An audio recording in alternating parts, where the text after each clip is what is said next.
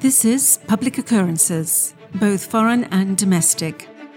And now your host, Michael O'Fallon.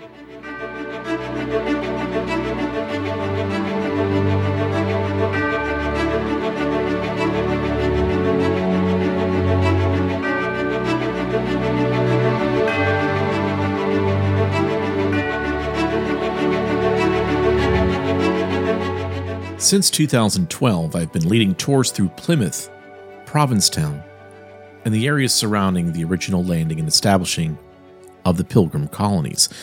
And it is absolutely amazing this year that we have somehow forgotten the importance of what 2020 meant.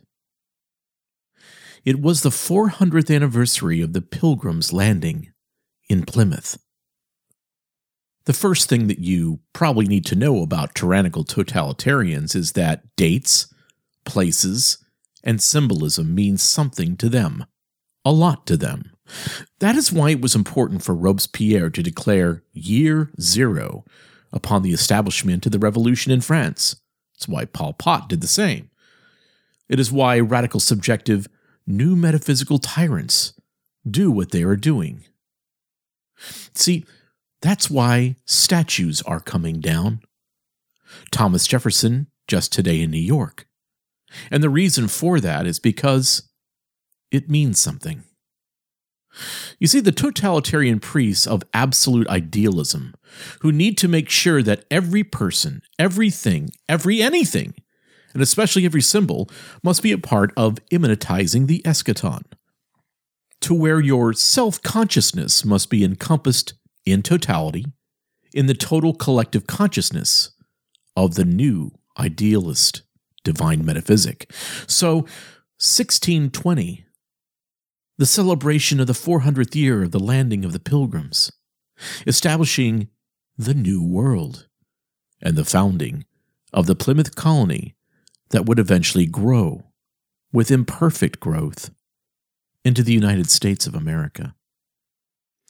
That is why 1620 had to be usurped by the 1619 Project.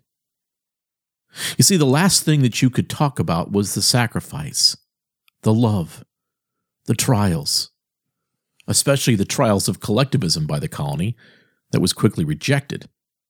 Also, forgetting about the Pilgrim Mothers, who during the freezing winter of 1620 into 1621 use their bodies as the way to provide warmth over their freezing children. The mothers who died for the sake of their children. You see, all these things have to be rejected, forgotten, put in the memory hole forever, because we are in many ways the products in the United States of the 1620 Project.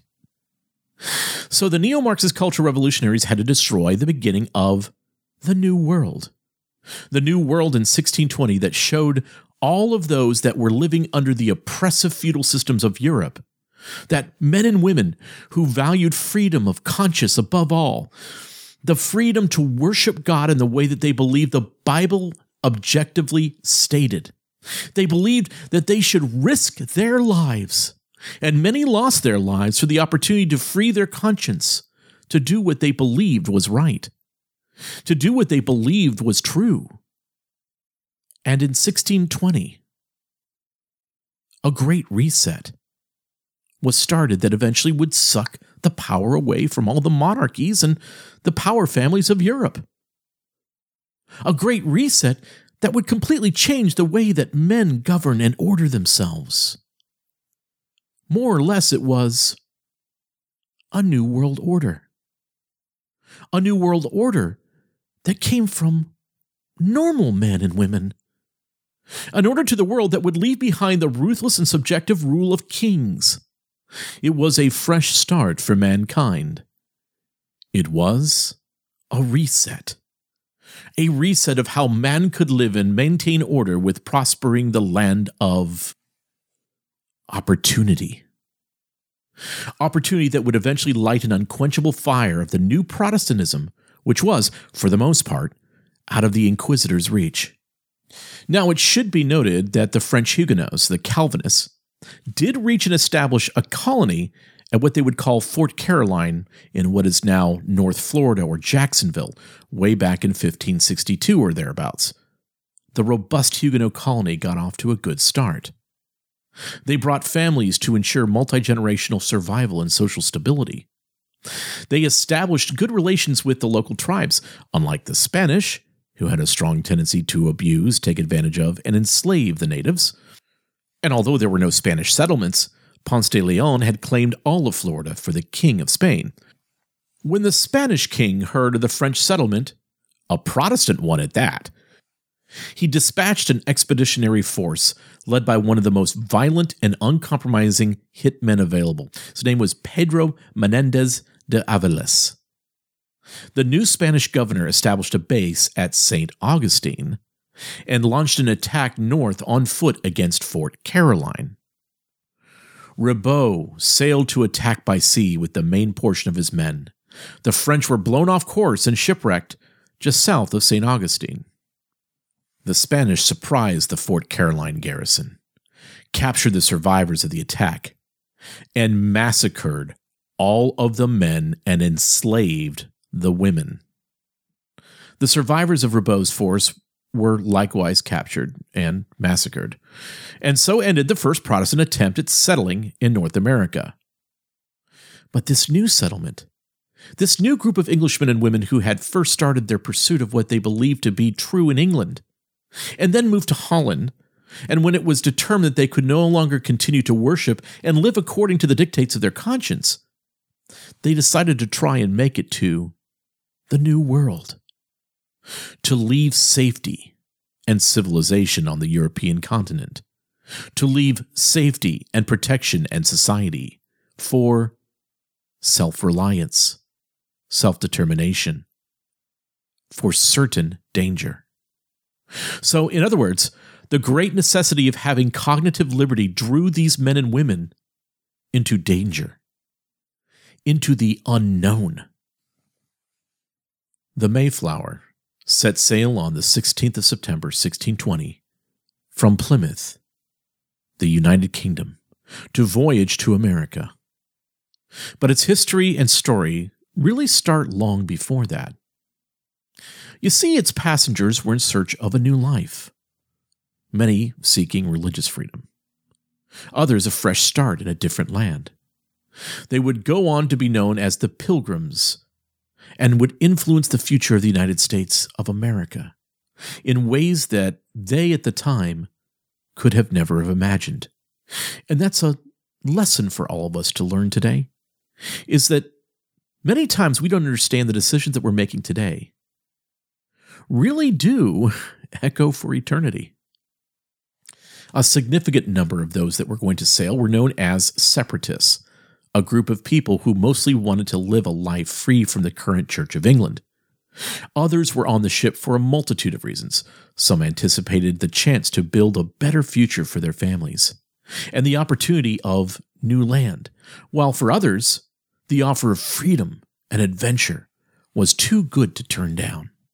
Then there were the crew themselves, plus the servants and unaccompanied children sent by their families to be looked after by the adults the passengers are often grouped into saints or strangers by historians, and they allude to their motivations for the journey.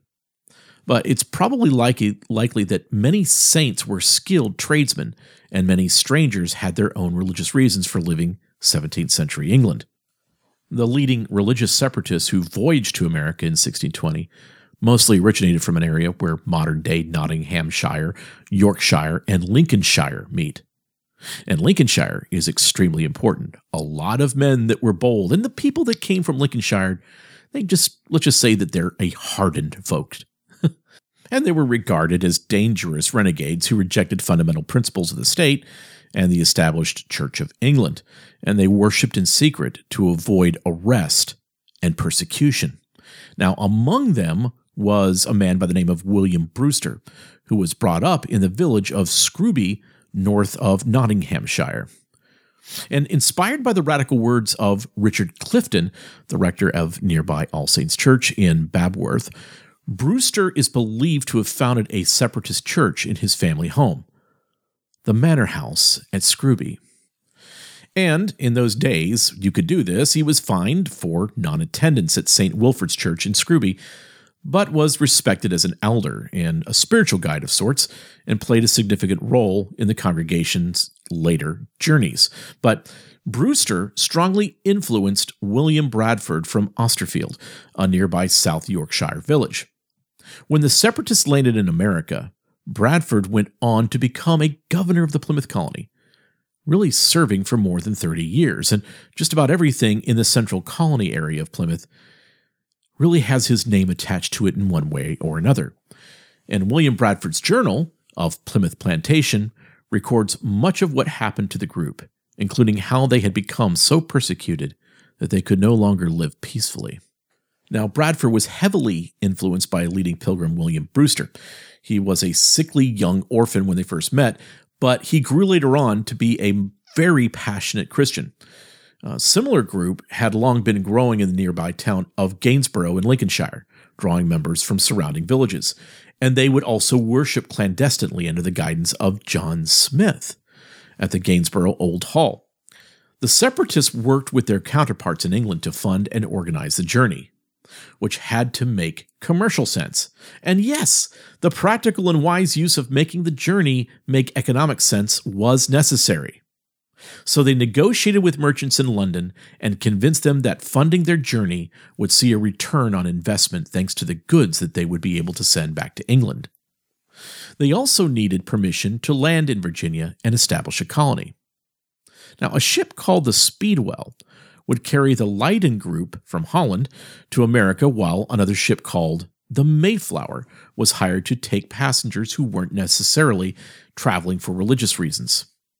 The Mayflower would sail from the port of Rotherhithe in London, carrying many there for work in the new land who simply wanted to build a new life and, you know, there were crew and servants. Rotherhithe was the home to many of the crew, including the Mayflower's captain Christopher Jones.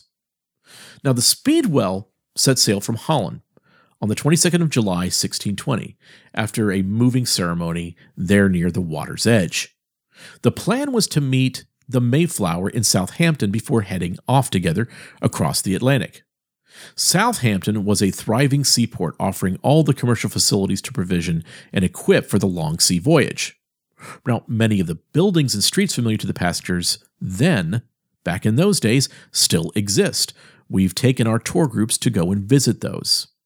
And actually, some of them are in excellent condition. When the two ships met in the port, there were concerns about the Speedwell, though, which needed repairs after developing somewhat of a leak. And on the 15th of August, 1620, the two ships weighed anchor and set sail from Southampton in southern England. Well, unfortunately, the two ships didn't get very far when the Speedwell began to take on an enormous amount of water. And it may have been because she carried too much sail, straining her timbers, or the direct result of sabotage by a reluctant crew. Uh, that's really the, the idea that Marshall Foster, one of our tour leaders that we have taken through this area, believes. They then changed course for Dartmouth, a port on the south coast of Devon. It took about a week for the port's skilled craftsmen to really make good on fixing the damage. And unfortunately, the second attempt did not go as hoped either. So the Mayflower and the Speedwell were 300 miles clear of Land's End when the smaller ship yet again began leaking, so badly that it could not risk continuing. The two boats turned about for Plymouth. By this time, the cramped, damp, and miserable passengers had already spent up to six weeks at sea. And to be honest, they had hoped that they would be in America by that time. So it was then that the Speedwell was basically declared unfit for the journey, and some of the pilgrims just completely dropped out. The remainder crowded onto the Mayflower, which required reprovisioning and all sorts of other repairs despite funds running low. And so this crowded ship, the Mayflower, left Plymouth on the 16th of September 1620 with up to 30 crew and 102 passengers on board. Just under half of them were separatists or saints. They used the name saints as a way to indicate that they were part of a particular group with a certain set of beliefs. You'll see this continue on in the United States and various Protestant and charismatic groups. The rest were known, of course, as strangers. And this is how the saints viewed all others outside of their group. So many of these folks that were strangers were skilled tradespeople sent by investors to help build the new colony. They had practical skills, though plenty of the passengers could have probably been defined on either side of this particular divide. Well, the Mayflower took 66 days to cross the Atlantic. A really horrible crossing afflicted by winter storms, huge waves, and long bouts of seasickness. So bad that most could barely stand up during the voyage. One stranger was swept overboard, and one woman, Elizabeth Hopkins, gave birth to a baby boy, who was named Oceanus.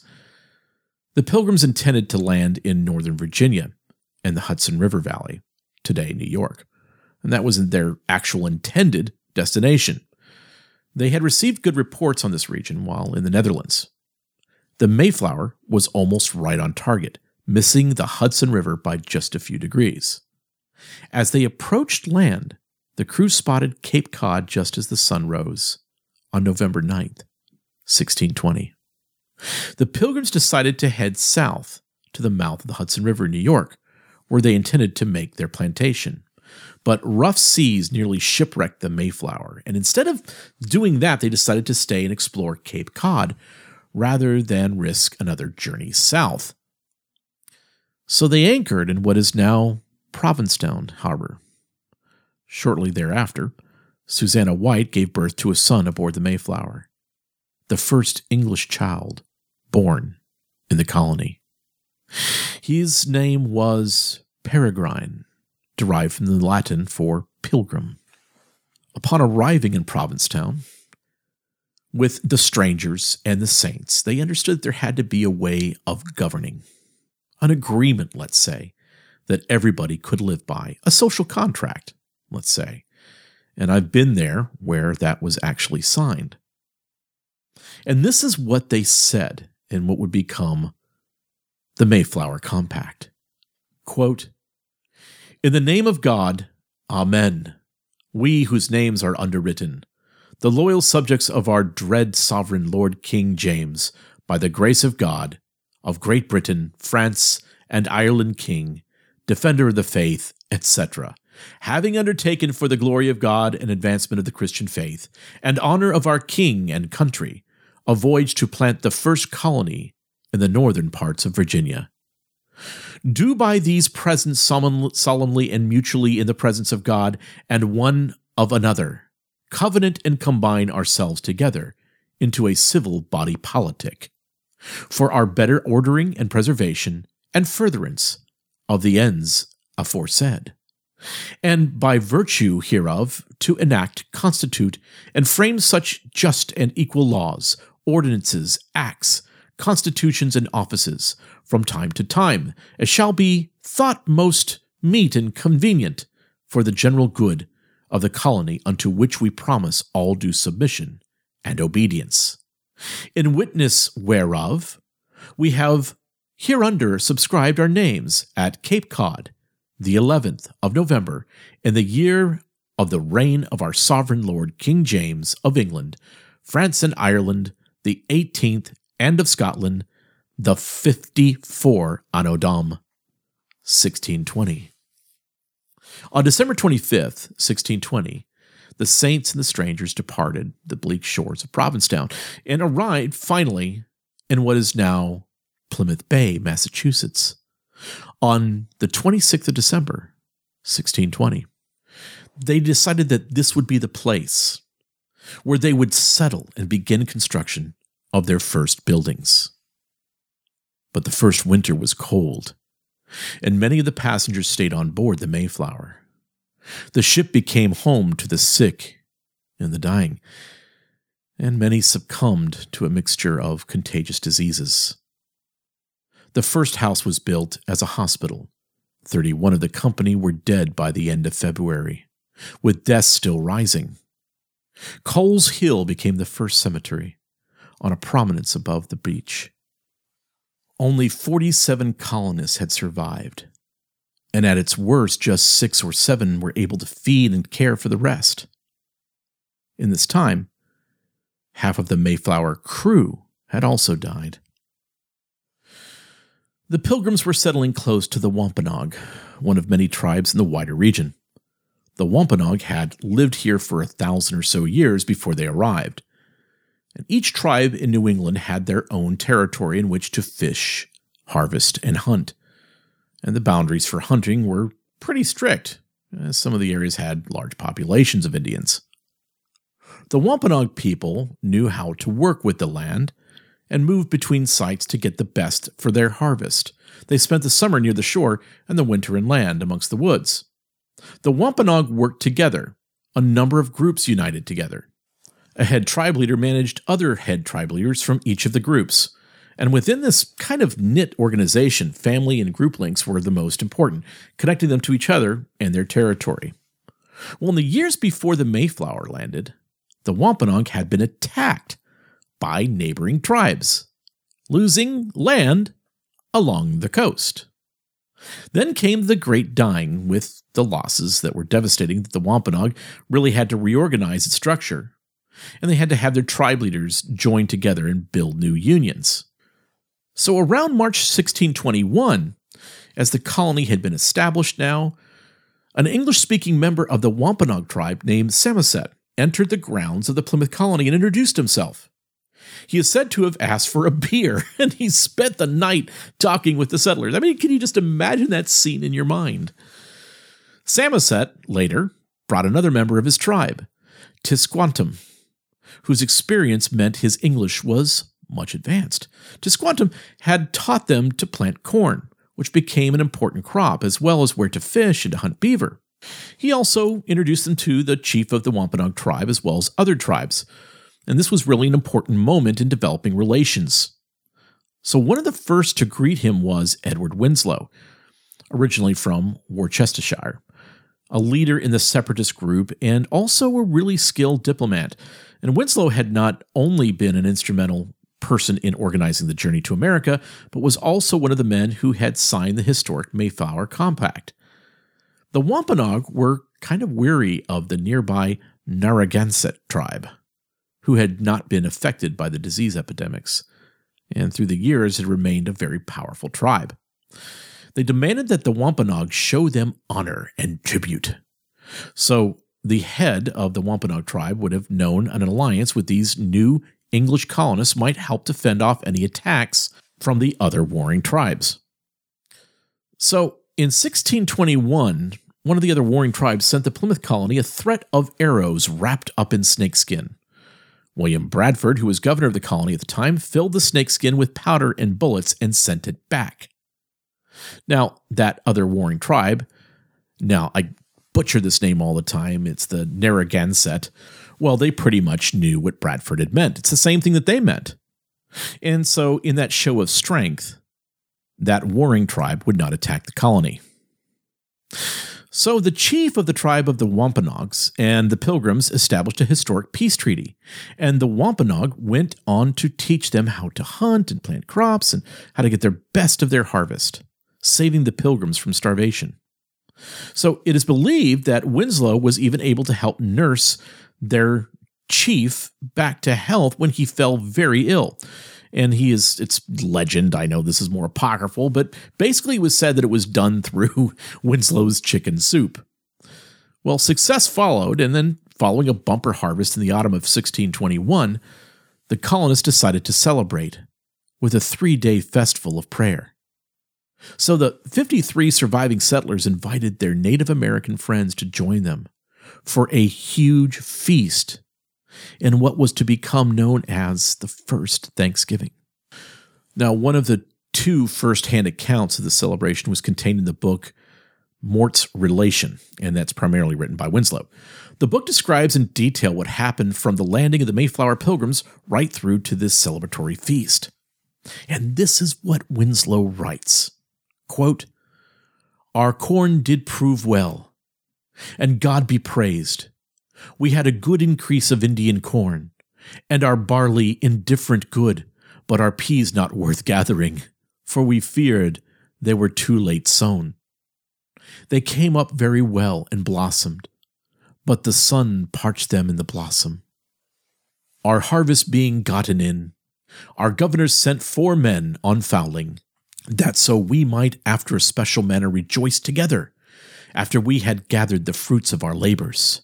They four in one day killed as much fowl as with a little help beside served the company almost a week, at which time, amongst other recreations, we exercised our arms, many of the Indians coming amongst us, and amongst the rest their greatest king, Massawit, with some ninety men, whom for three days we entertained and feasted.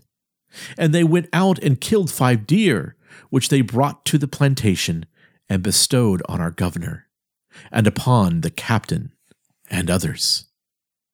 And although it be not always so plentiful as it was at this time with us, yet by the goodness of God, we are so far from want that we often wish you partakers of our plenty.